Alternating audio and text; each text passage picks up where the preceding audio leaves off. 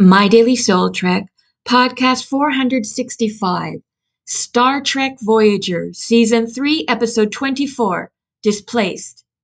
Synopsis One by one, members of Voyager's crew disappear and are replaced by aliens.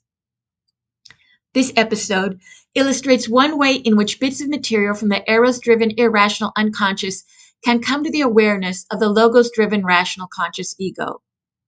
In Displaced, aliens from Nyria 3 appear on Voyager at the same moment in time the crew members disappear. Eventually, Captain Kathryn Janeway and the crew that has been displaced from Voyager figure out a way to alter the Doctor's program so that he can detect a portal to escape from where they find themselves. They discover that they are in a large vessel that contains 94 different biosphere environments. They then discover how the Nyrians have been able to abduct the crew and use the Nyrian technology to take back the ship.